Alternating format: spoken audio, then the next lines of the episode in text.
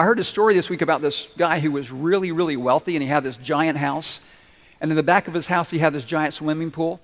And this guy loved to collect live alligators. So he had this swimming pool full of live alligators. He also had a beautiful young daughter who had never been married. So he decides to have this big party at his house, and he gets all his guests together, and he says, Listen, one of the values that I really admire in a person is courage. And so I want to um, make a proposition to all of you young single men. I will give you either $1 million in cash or my daughter's hand in marriage if you have the courage to jump into this swimming pool full of live alligators and make it to the other side. No sooner had he said this than there was a loud splash, and everybody turned around. And here's a guy swimming for his life in the pool.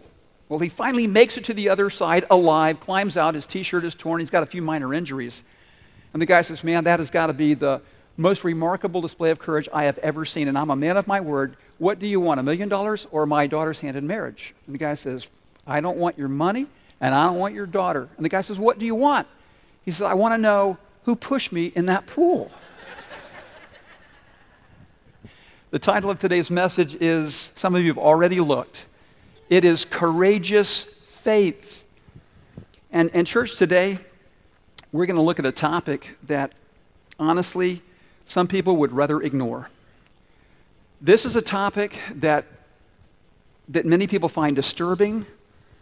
It's a topic that a lot of people have a hard time relating to because it's outside of their personal experience. But this is a topic that Jesus dealt with personally. It's a topic that he wants us to learn how to deal with, and it's something he taught about in the Sermon on the Mount. We've been working our way through the Sermon on the Mount, um, verse by verse. The very beginning is often called the Beatitudes. And once again, here's the big idea behind this, this teaching by Jesus that an entirely different kind of life is possible when you sign up to follow Jesus, when you become a citizen of God's kingdom, when you allow Jesus Christ to rule in your heart by embracing Him as your king. And there's this word that Jesus uses again and again to describe the people that actually follow him and embrace him as their king, and it's the word blessed. And we've seen what that word means over the last several weeks. To be blessed is to have this, this peace, this contentment, this joy because of your connection with Christ. Now, today we're coming to the last of these statements by Jesus. And what he says in this passage is is sometimes confusing. It doesn't even make sense to some people. But you know, Jesus often said things that were like that. Um, for example, he said, The first shall be last. Um, if you want to find your life, you first have to lose it. And in these words, Jesus is giving hope and comfort to millions of Christians around the world because they deal with this topic on a daily basis. And the topic we're going to address this morning is persecution. Now, this is what Jesus says in Matthew chapter 5, verses 10 through 12. He says this Blessed are those who are persecuted because of righteousness, for theirs is the kingdom of heaven. Blessed are you when people insult you, persecute you, and falsely say all kinds of evil against you because of me. Rejoice and be glad, because great is your reward in heaven, for in the same way they persecuted the prophets who were before you. I want you to know that as I worked on the message this week, I had a, a, personal connection to a lot of the things that I'm going to be sharing this morning. It was about 12 years ago that I had the opportunity to begin traveling internationally and working with, getting to know pastors and their families, pastors and Christians who have faced intense persecution. And I saw courage firsthand. I saw people that were not afraid to speak out and speak up and paid dearly for their witness for Christ, some of them to the point of losing their lives. Church, the truth is that Christians are the most persecuted people on the planet today, and this is not something that receives a lot of news coverage. Last year, the Washington Times read an editorial about persecution of Christians around the world, and this editorial actually received praise from organizations in the United States that deal with persecution. Here's a quote from that article Persecution of Christians continues in certain parts of the world, mostly in the Middle East and throughout Southeast Asia, but it really gets much attention in the Western media. Even many churchmen in the West turn a blind eye. the persecution statistics are staggering. More than 300 people are murdered every month because of their faith in Jesus Christ. 200 houses of worship are destroyed, and nearly 800 incidents of violence are committed every month.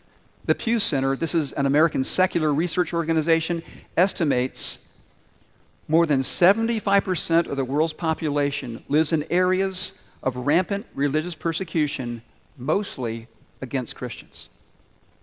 That's an amazing amount of persecution in this world. I want to show you a map. A map. This is um, produced by Voice of the Martyrs, an organization that, that deals with persecution around the world. You see all the countries in red? Those are described as restricted or hostile nations. This is where believers face incredible persecution. They're jailed, they're harassed. Some of them are tortured, some of them are killed. They don't have access to Bibles or other Christian literature. Their friends and family just leave them, sometimes try to kill them because of their faith in Christ. And there are two places on that map that I visited last year. Um, one was Nigeria in Africa. And Nigeria is a place where there's intense persecution for the gospel. Hundreds of thousands of Christians face intense persecution in Nigeria. And one of the organizations that is behind that persecution is this radical Islamic terror group called Boko Haram. How many of you have heard of this group? They've been in the news a lot. Um, I was at a church service on a Sunday morning in Nigeria. The city is Lagos. It's like the 10th largest city in the world. And we were in this, um, it was a, an office building where they have church. This is a new church they're planting. And we were worshiping together. And one of the guys on our team turned to me and said, um, You know, we are sponsoring a church here in Nigeria, and we found out this morning the pastor didn't show up for worship. And they believe that he's been kidnapped, and we fear that he's been killed. That's their experience all the time. In fact, in the worship service, they had this extended period of prayer, praying for all the people they know personally that are facing persecution, people who have lost loved ones. And I remember when we were in Nigeria, we were traveling around the city and we had to be very careful because there is this clash between um, Islam and Christianity. There were mosques all over the city, and you would see these signs out front that were written in English because that's the, the main language in Nigeria. And you could see from the statements this collision of two different religions.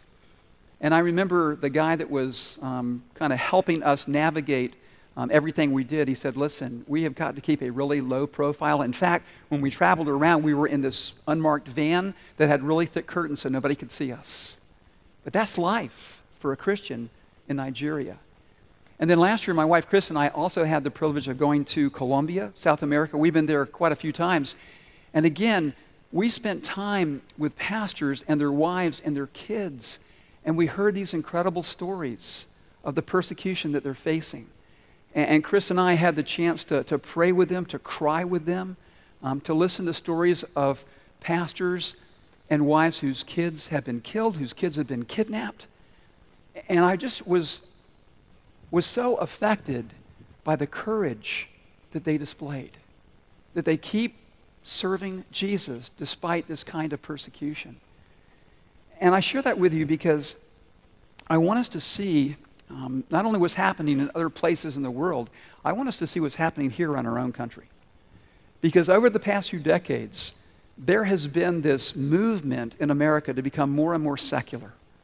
We are moving away from our historic Judeo Christian roots. And because of that, there is much more opposition to Christian faith in America. Christians are being harassed, they're being excluded, they're being ridiculed in many ways. This week I was reading about a situation that happened in Missouri. There was this church, and they wanted to do um, baptisms in a public place, like when we go to the beach and have, you know, beach baptisms. And the city government said, well, you can't do that unless you pay us and get a permit. A permit to baptize people? And so the church pushed back against this, and they actually um, got a congressman involved, and the city backed down and said, no, we've just changed our mind. You don't need to get a permit. Well, that's good because that's protected by the U.S. Constitution. And there was another incident that happened. This is back in March of 2013 at Florida Atlantic University, where a professor told the students to take a piece of paper, write the name Jesus Christ on the paper, and then stomp on it. And one of the students said, I'm not doing that. And so the college suspended the student, and they were bringing disciplinary action against this student. And that's when some local Christians said, Whoa, whoa, um, you're not going to do that. In fact, the governor of Florida filed a complaint against FAU, and they backed down. And then there was something that happened to our church. This is when we were trying to get a, a building permit here in Palm Beach County. Some of you may remember this. Um, the county commission said they were going to have a new law that restricted the size of church buildings. You couldn't build a church building that housed or seated more than 250 people, regardless of how much land you had. And so they said, We're going to have a public hearing on this new proposed law. And I remember showing up to this hearing. It was in one of the, the um, buildings there by the, um, the government complex. They chose a room that was too small because of the number of people who showed up. And I would imagine, if I just kind of looked around the room, at least, I don't know, 80% of the people in the room were pastors. And they told us, this is very interesting, they said, You have three minutes at the microphone. Now, they don't know pastors, right? What pastor's you know, going to talk for three minutes? Just not going to happen. And so I had my speech and I timed it. It was three minutes. You know, I was going to comply the best I could. But I'll tell you what, other pastors did not. And one after one, pastors got up and they said, You know what? You have no idea the impact that churches are making in Palm Beach County, the good that they're doing here. And then it was just a day or two later, I got a phone call from this national organization. They're a legal organization and they work to protect churches um, from religious discrimination. And they said, um, We've already contacted the commission at Palm Beach County, and they've decided to drop this proposed law because they understand that it's not only discriminatory, it is absolutely unconstitutional. Now, church, I, I share those stories because we need to realize that there is this growing opposition to Christianity and to churches in our own nation. And I really have several things I want to accomplish this morning. One is this I want you to just have a better picture of what opposition to faith looks like around the world and even here. But I also want to encourage you to do this to care about the Christians that are facing persecution. Listen, the people around the world that are committed to Jesus Christ are our family. They're our brothers and our sisters, and we should care about them, we should learn about them, and we should pray for them. But also, I want to encourage you this morning to make a commitment to be a more courageous Christian, to be willing to speak up and to speak out. And let me say this as well, because I realize that on a Sunday morning, you know, people um, here in this room um, may have already made a decision to follow Jesus. Maybe that was made years ago. Maybe it's a recent decision. Maybe um, somebody here this morning is just considering what it means to follow Jesus. You know, you're checking out Christianity. I hope that what you'll hear this morning will help you understand why Christians around the world are convinced that what they believe in and who they believe in is not just worth dying for, but worth living for. So, are you ready? We're going to we're going to answer a very practical question, which is how should those who follow Jesus handle opposition to their faith? And here's the first thing this is what Jesus says. This is um, based on this fact. Don't be surprised when you encounter opposition to your faith. And Jesus reminds us of that. He says, If the world hates you, keep in mind that it hated me first. If you belong to the world, it would love you as its own. As it is, you do not belong to the world, but I have chosen you out of the world. That is why the world hates you. Remember what I told you. A servant is not greater than his master. If they persecuted me, they will persecute you also.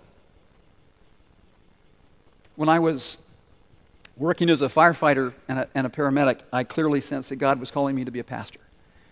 And so I needed to go to graduate school and be trained in a seminary, but I had to have an undergraduate degree, and I still had some more work to do, so I decided to enroll at FAU and be a fighting owl. And I still remember my first day on campus. Um, I'm really excited because, man, I'm going to follow God's purpose and I'm going to follow God's call. So I go to my academic advisor. And I'm there in the office and I'm sitting outside, doors closed, and I hear this yelling. I mean, it was really bad. And so the door bursts open, this, this student storms out of the door. And I hear this professor, who's my academic advisor, go, Next! and I'm thinking, oh man. So I walk in. I've never seen this guy in my whole life. And this is the first thing he says to me I hope to God you're not one of those blankety blank Christians. And I looked at him and I said, Well, uh, as a matter of fact, I am. And that was the beginning of a really interesting relationship because I was taking one of his classes. And I still remember it was a genetics course.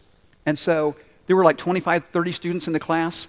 And on a regular basis, he would just say, So, Mr. Hodges, since you're a Christian, what do you think about this? What do you think about evolution? What do you think happens to you when you die? And it was really fascinating because I got to express to the class what I believed about these matters of science and faith, and I was sure they were not going to hear this perspective probably anywhere else on the university campus.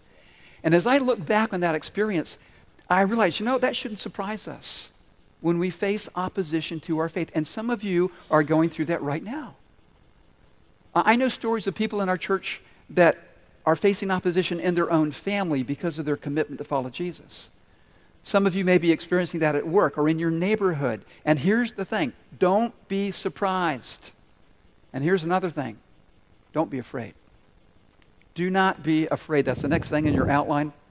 Look at this verse. It's from 1 Peter. It says, But even, but even if you should suffer for what is right, you are blessed. Do not fear their threats. Do not be frightened. Now, here in America, the level of persecution the level of opposition we face is not as intense as it is in other parts of the world.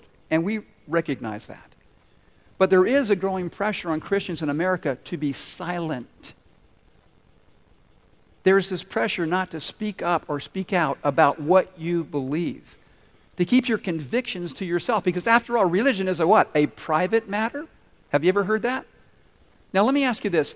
Have you ever been in a situation where the conversation is going in a certain direction and people are saying things about faith or Jesus or Christianity and you feel like, man, I should, I should step into this conversation, but you hesitate to do that. Have you ever been there? And I was thinking about it this week. Why is it that we hesitate to say something? And I think it's this it's fear. And we know that. There is this fear that, hey, if we say something, it could create controversy. If we say something, maybe people won't approve of us. Maybe it will impact our friendship maybe I'll open my mouth and I won't know what to say. Have you ever had that kind of fear? I was thinking about um, when people invite us to go certain places and do certain things. I was thinking about a situation where I, I know a Christian young man who was invited to go to a bachelor party. And he said, You know, I know it was going to go on. And I, I knew what I had to do. I had to say no, but I knew that I would pay a price that people would talk about me behind my back. Isn't that true? But here's what I want you to know when you're a Christian, you have the unwavering, the unconditional love and approval of Jesus Christ and of God your Father. And I'll tell you what, when you have that kind of approval, you don't have to worry about the approval of other people. And so when it comes to speaking up for your faith, do not be afraid. And here's another way to respond to opposition to your faith, don't retaliate. Don't retaliate. Instead, continue to do what is good. You know, sometimes when we're really serious about following Jesus, people are going to say things about us that aren't true. Maybe you've experienced that. Um, maybe somebody's told um, a lie about you, insulted you, um, damaged your reputation when you choose not to retaliate, not to get even, whose example are you following? Remember, if you don't know the answer, it's probably who? Yes, and that's the right answer today. It is Jesus. Now think about this. Did anybody ever lie about Jesus? Say things that weren't true? Hey, you know that Jesus guy? He is a drunk. That's what they said about Jesus. It's right here in the book.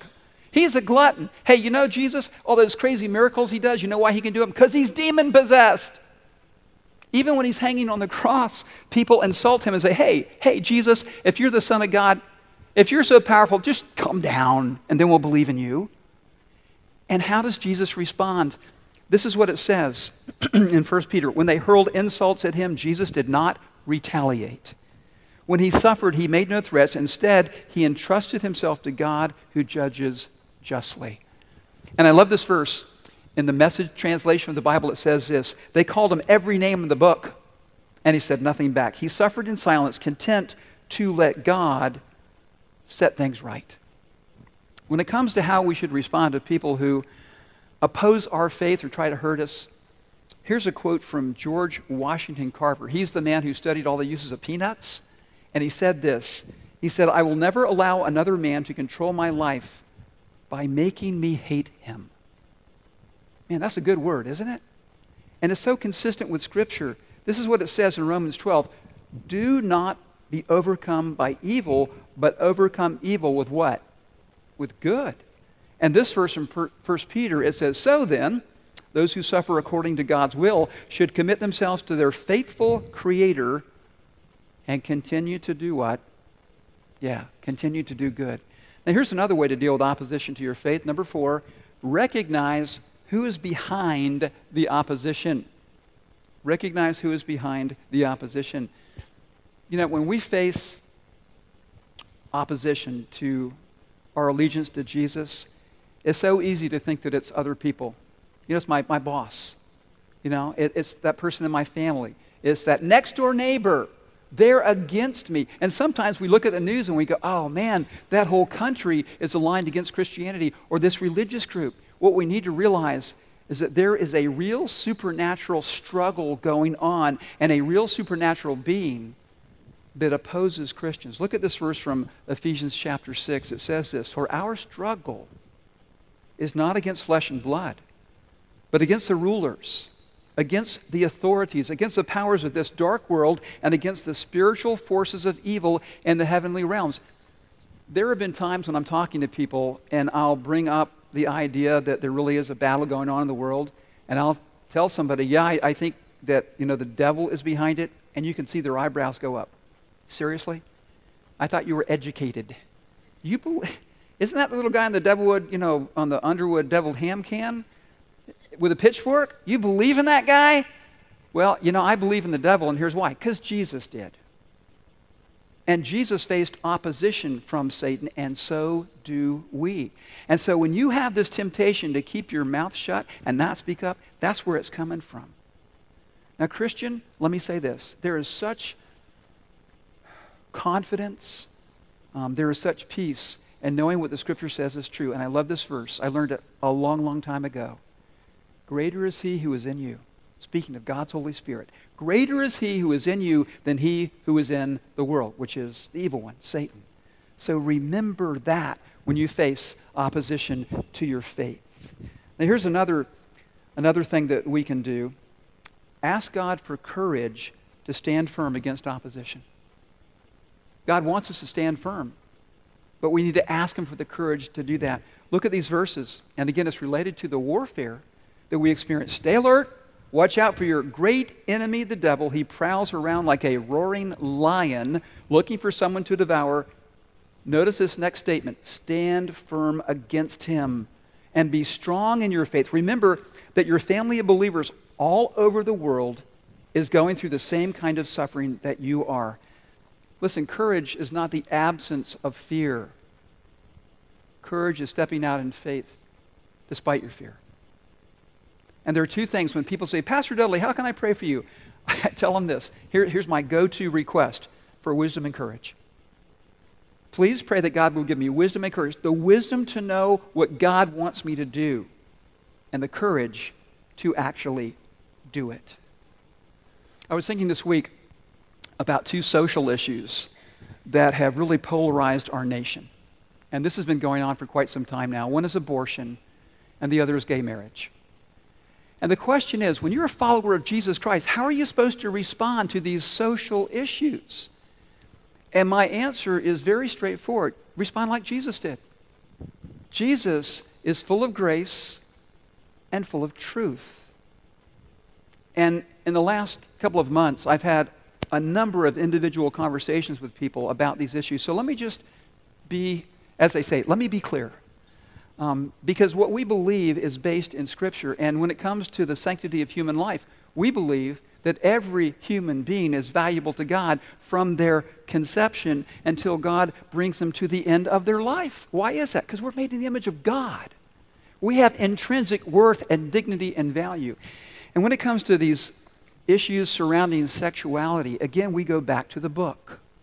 And what the book tells us, what God tells us, is that in the beginning, He created us male and female. And God designed this covenant called marriage between a man and a woman. And I've heard people say, well, Jesus didn't have anything to say about these issues.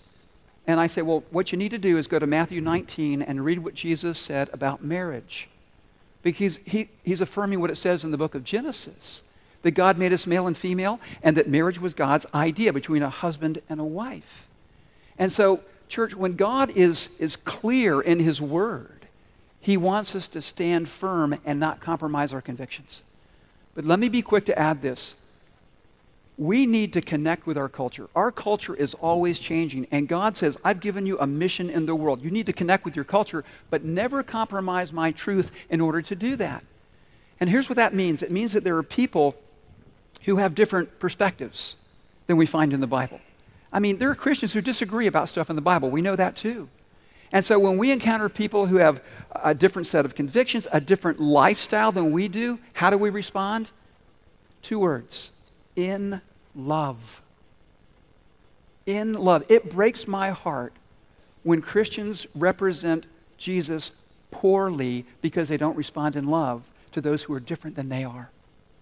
We want to be like Jesus. And here's the thing I mean, I deal with this all the time as your pastor. People come to me, and, and, these are people in our church family dealing with these issues. We call them social issues, they're moral issues uh, about, you know, being gay or abortion. And, and I say, look, here's what we want. We want a church where people will do and say what Jesus said and did.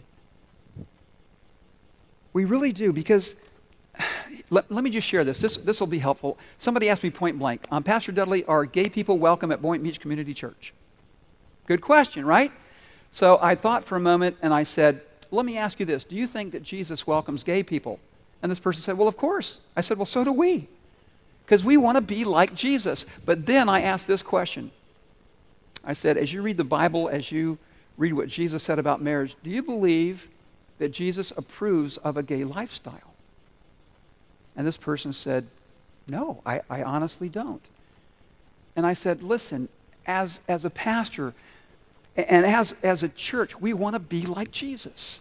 Because Jesus did this. He accepted people without approving of their behavior. Because Jesus wasn't going to compromise his convictions about who he was and the Word of God. And here's the reality we all struggle in many ways, don't we? I, I struggle you struggle, we all struggle. Some people struggle more with sexuality. We struggle in different areas, but here's the deal God wants us to understand and pursue His plan for our lives, for every aspect of our lives. I was out in the lobby this morning and I walked over to the, the resource table and I was reminded that there's a, a ministry that we support. It's called Harvest USA, and I picked up two of their, their publications here. And this is what it says caring for sexually hurting people in Jesus' name. And that's exactly what they do. I know the man who founded this organization over 30 years ago. Um, he's become a friend of mine. And his wife was actually a childhood friend of Chris. So we know them both very well. And I'll tell you what, they do an outstanding job of presenting God's truth with God's grace. And, uh, you know, here's two different publications Women's Sexuality in the Church. Here's another, Giving Parents and Families a Voice on Sexuality. So, listen, if you're struggling with any of these issues, man, there are resources that are available to you. And here's what I, here's what I hope you will understand. We want our church to be a place where people can be honest. We don't want people to have to come here and pretend about the struggles in their lives. Because I know this that it is God's truth and it is God's grace that heals our hearts and heals our lives. And this church is intended by God to be that kind of place a place where you can encounter the truth of God and the grace of God so that God heals your life. But I will tell you this there have been times when I have tried to be as loving and as gracious as I could possibly be in presenting the truth of God's word, and people have said, No, thank you. In fact, they've really pushed back hard. So, what do you do when that happens? Well, take a look at your outline, because here's the next thing that I want you to see. Remember that opposition can strengthen your faith. Opposition can strengthen your faith. Now, look at this verse. It says this These trials will show that your faith is genuine. It's being tested as fire tests and purifies gold, though your faith is far more precious than mere gold. So when your faith remains strong through many trials, it will bring you much pri- praise and glory and honor on the day when Jesus Christ is revealed to the whole world. If you want to make a muscle stronger, you've got to exercise against resistance. The greater the resistance, the stronger the muscle becomes. Your faith works the same way. When there is opposition to your faith, your faith can become stronger. And not only that, God has promised to reward your faith and your faithfulness. And that's the last thing this morning. When you face opposition, rejoice because you will be rewarded in heaven. This is what Jesus said Rejoice and be glad. Because great is your reward in heaven, for in the same way they persecuted the prophets who were before you. Now, realize this Jesus doesn't say, hey, if you're rude, if you're obnoxious, if you're self righteous and you think you're better than everybody else because you're a Christian, don't expect a reward. That's not what he's talking about. He's saying, look, when you're trying to do what I would do if I were standing in your place, when you reach out with love and compassion, that's the kind of, of action, that's the kind of heart that will be rewarded. And, church, let me just say this as I wrap, wrap things up this morning. Every time you face opposition, it's an opportunity. It really is. To respond like Jesus. To respond with love and grace. To let people know there is hope in this world. And listen, we all know this. People desperately need hope. Isn't that true? There's a verse in the Bible was written by Peter, a follower of Jesus, and he said that we should always be ready to give the reason for the hope that we have. And yet we should do this with gentleness and respect and I was thinking this morning, you know, how would you respond if somebody looked at your life and said, Man, you seem to have hope? Why is that? Well, I'll tell you what, if somebody asked me that question, you know, why do you have hope? I would say this it's real simple because Jesus rescued me. Because my life was broken. Because I was struggling. Because my stubborn pride and sin had separated me from a holy God. And I knew that what I deserved was to die and be separated forever. But God loved me so much that He sent His Son to this world. And, and Jesus did what I could never do. He lived a perfect life. And then He voluntarily let people nail Him to a cross so that He could die in my place and pay for my sins. And He told me that if I would follow Him, if I would give my life to Him, that He would give me a new life. And I know that's true because He came back to life. And I know that today I can say, with, with great conviction that my past is settled, that my future is assured, and I know that Jesus Christ is going to give me everything I need for the pressures and the problems that I face today. And because of that, I can live with hope. And I know this that God has given me both the privilege and the responsibility of pointing other people to Jesus so they can have hope. And, church, that's true for every follower of Christ. And so I want to ask you one question Last question. So on your outline, take a look at your outline. Here's a question. If Christianity was illegal in America, sounds like a crazy idea, doesn't it? But what if, if Christianity was illegal in America, because it's illegal in like 50 plus countries around the world, and you were accused of being a Christian, consider this would there be enough evidence to convict you? Now, how many of you have ever encountered that question before? I'm curious. Okay, a number of you. I remember the first time I was sitting in a church service and the pastor asked that question. And you know what my immediate thought was? I am such a bad Christian. Seriously, I just, there's so much I could do, there's so much I should do for Jesus, and I just feel terrible. Well, can I tell you something? That is not my goal in asking the question. Not to make you feel guilty. My goal is to make you courageous. And to look at your life and think, okay, what could I start doing to let people know that I'm a follower of Jesus Christ, to stand up for what I believe in. And let me give you some practical ways to do that. Now, some of you are already doing this. For some of you, it, it may be a step of faith. But here's one thing let people know you're a Christian. Now, it could be your next door neighbor, and you've talked to them for a while, but they don't know you're a believer, or somebody at work, or somebody um, in your neighborhood, or wherever you go. And here's the thing if you're looking for opportunities, God will give you opportunities. If you pray for opportunities, God will give you opportunities. So step into them and don't be afraid to do that. You can tell people the reason you have hope is because Jesus rescued me. Now, here's another thing. When you go out to a restaurant and you get your food, did you know it's okay to pray in public? And, here's the thing your server will wait. All right? So for some of you, you do that all the time. It's second nature to bow your head and you know pray in Jesus' name. For other people, you're kind of reluctant to do that. It's okay to let people know that you pray and that you thank God in Jesus' name. And here's another thing. I have a friend, and uh, he was telling me that he has a Bible on his desk at work. And so he said, you know, he has all these meetings throughout the day, and people come in and they look at the Bible and they go, huh, that looks like a Bible. He says, yeah, it is. and it starts all these conversations. Do you believe what's in that book? Oh, yeah, I do. Let me tell you about it. I actually um, brought a Bible in this morning that I um, had for years, and you can see this Bible is absolutely falling apart. And this was my fire department Bible. Um, I would take this to work every day, and it has got all these notes. It's all marked up. And, and I treasure this Bible. And one of the reasons I treasure this Bible is because it led to conversations with guys that I really cared about, guys who made a decision to follow Jesus Christ. And, church, I want to encourage you this morning. I want us to do this together. And this is really my prayer for all of us that we would represent Jesus well in this world. And that we would be men and women of courage who point people to the only hope there is Jesus Christ. Let's pray. Father, thank you um, for your word because we believe, God, that your word is faithful and true, just like you. Father, we believe that you can be trusted. And God, we pray this morning for our brothers and sisters around the world who face such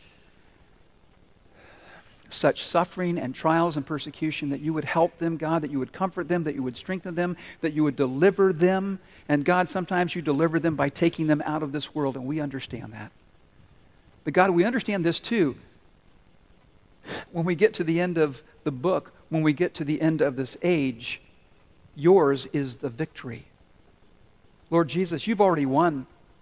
The war is won, but the battles continue. So, God, help us to have strength for the battles that we face. I pray for those this morning that are facing opposition to their faith. Lord, help them to have courage, not to be afraid, not to be surprised.